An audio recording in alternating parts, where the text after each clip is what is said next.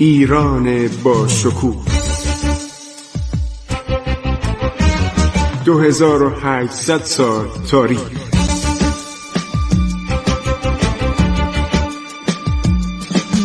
عبور از تاریخ.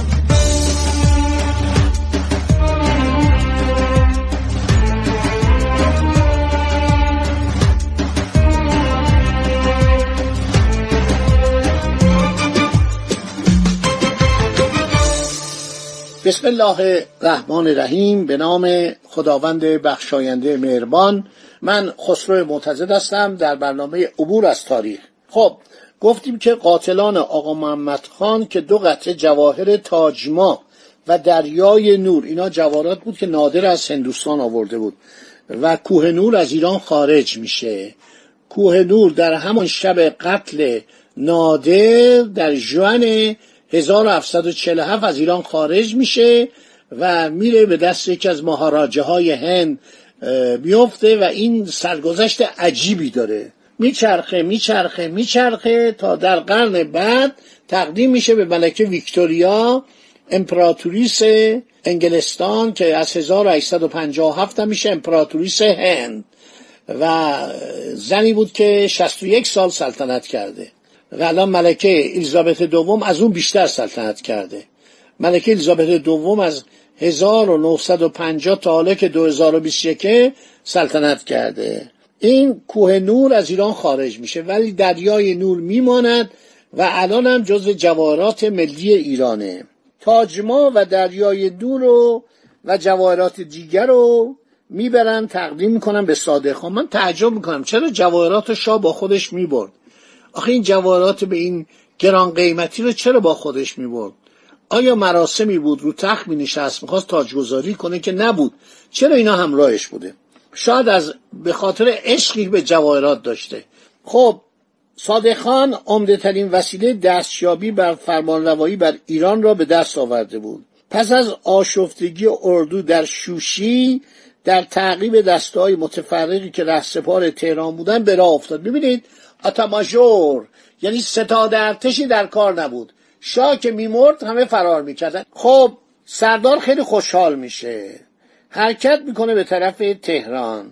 آقای گرند وتسون می‌نویسه هر لشکر شرقی پس از مرگ سردار خود به تنابی از شن تبدیل می‌شوند صادق خان در برابر عده محدود خود که به زودی آنها را تا پانزده هزار تن رسانید مقاومتی ندید.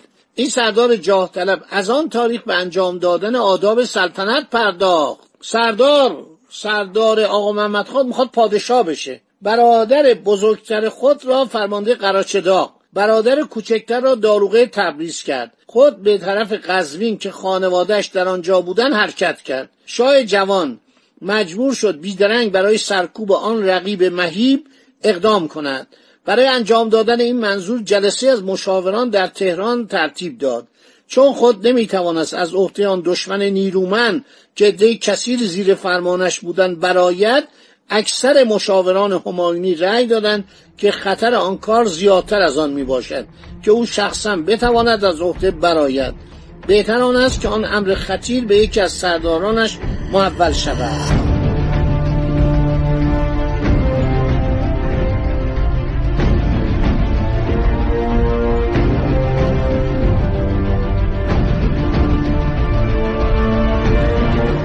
خبر ورود فتلی خان به تهران صادق خان را ناگزیر ساخت. البته فتلی خان بهش نمی‌گفتن بابا خان می‌گفتن شد فتلی شاه. که زودتر بر قزوین تسلط یابد. ولی حاکم آن شهر تلاش او را برای ورود به آنجا خونسا کرد. بس اینطور نبوده که بعد از فتلی شاه می‌گفتن دولت روسیه و دولت انگلیس بعدن حمایت می‌کند از اولاد عباس میرزا برای سلطنت بر ایران. مزخرف بود. همه مزخرف بود. چون این دوره کریم خان دیده بودن علت بدبختی کریم خان و خانوادهش این برادراش بودن. این صادق خان آدم بسیار محملیه تو تاریخ ایران. اومده و چشم بچه های کریم خان رو کور کرده. اصلا یک فرمانده که محل جبهه رو ترک کنه باید اعدام بشه. در جنگ جهانی هر کس که جبهه رو ترک می‌کرد ژنرالای ارتش شوروی مارشالای ارتش شوروی استالین اعدام می‌کرد. بدون برو برگرد. ایشون جبهه بسته رو رها کرده. ده ماه بسته در شود معاصره ارتش زندیه بوده. چقدر خرج کردن چقدر کار کردن. ایشون تا شنید برادرش مرده جپه رو ترک می‌کنه بستر ایرانیا گرفته بودن. تمام شده بود. سربازهای ایرانی رو محاصره می‌کنن همه رو قتل عام می‌کنن یه دم فرار می‌کنن. بنابراین آدم جبهه رو ترک کرده میاد شیراز و شروع می‌کنه آزار و اذیت بچه های کریم خانون دو بچه بیچاره محمد علی و ابوالفضل. بعدم کورشون می‌کنه. این زنجیه همه به جون هم افتاده بودن. قاجاری بهتر بود. یعنی آقا محمد خان حتی برادر ناتنیش قربانی می‌کنه می‌کشه. جعفر قلی خانو علی قلی خانم که اجازه نداشت به تهران بیاد. اونم فتلیشا می‌گیره و کورش می‌کنه. خب هر شود که حضور اول شما شنوندگان گرامی شاه جوان گفت من باید با صادق خان جنگ کنم. صادق خان شقاقی. ابتدا معمولی فرستاد تا اهالی قزوین را به استقامت تشویش کند. روز بعد اعلام داشت خود شاه فتلی شاه. آقا محمد خان را شب در خواب دیده که وی را از جهت اینکه شخصا برای حفظ سلطنت مبارزه نمی کند ملامت می کند. چهار روز بعد از تاجگذاری با عدهای در حدود هفت هزار تن رو به قزوین نهاد. سردار شورشی با شنیدن خبر نزدیک شدن شاه لشکر آرایی کرد. هنوز تنبل نشده بودا. در سالهای بعد همش استراحت می‌کرد تو حرمسرا و خوردن و بازی های مختلف و ولی اون موقع هنوز جوان بود و خودش حرکت می‌کنه بده به طرف قزوین. با هفت هزار نفر یعنی یک لشکر کامل رو به طرف قزوین. سردار شورشی با شنیدن خبر نزدیک شدن شاه لشکر آرایی کرد. خود به لباس جنگی درآمد. آماده کارزار شد. زد خورد آنها که دو ساعت به طول انجامید به فرار صادقان از میدان جنگ منجر شد. او از آنجا شتابان به طرف سراب آذربایجان رفت. لشکرش به کلی در هم شکسته بود. وسایل اردو تماما به دست شاه افتاد.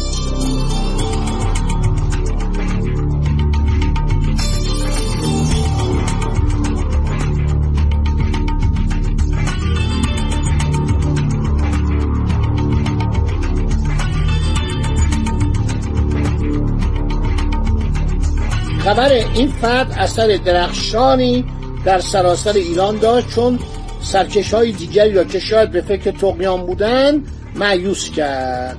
شاه با فتح و پیروزی وارد قزوین شد. از اهالی به واسطه همراهی که در پیشرفت منظورش کرده بودند تقدیر کرد. این شهر به عنوان زادگاه لغمان معروف است. در دشت پهناوری در حدود 90 مایلی تهران واقع اصلا از عهد بسیار قدیم تاریخ جهان است. میگه آغازش از قدیم بوده. است که امپراتور هراکلیوس در سومین لشکرکشی خود به ایران بر آنجا دست یافت. بعد پایتخت اولین پادشاهان سلسله صفویه شد و به همین دلیل نام جاودانی در اثر میلتون پیدا کرده است. شعر میلتون شاعر انگلیسی جان میلتون بوده که درباره قزوین هم صحبت کرده. درباره ایران خیلی صحبت کرده. شاه برادر خود را به مناسبت خدمات که در جنگ قزوین کرده بود حاکم ایالت فارس کرد.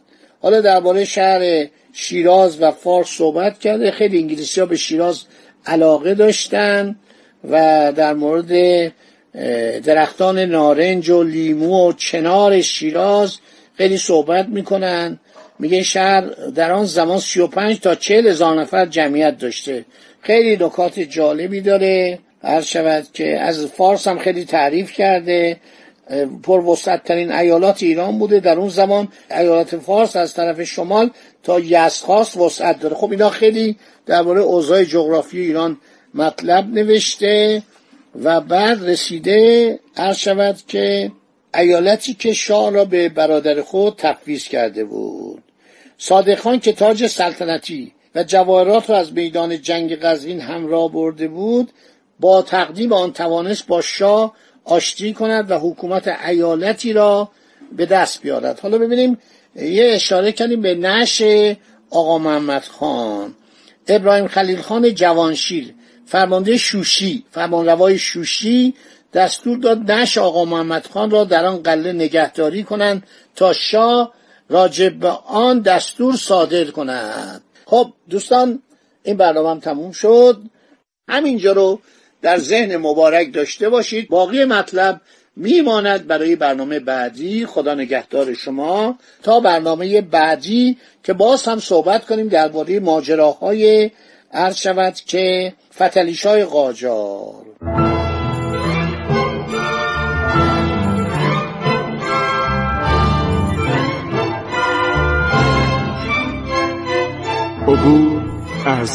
تاریخ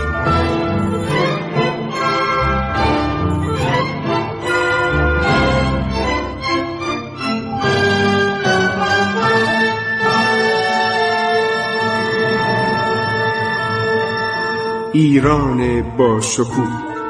2800 سال تاریخ.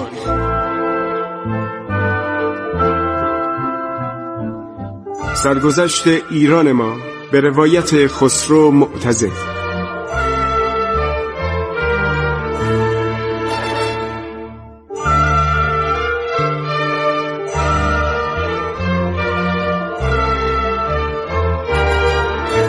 عبور از تاریخ. با رادیو جوان.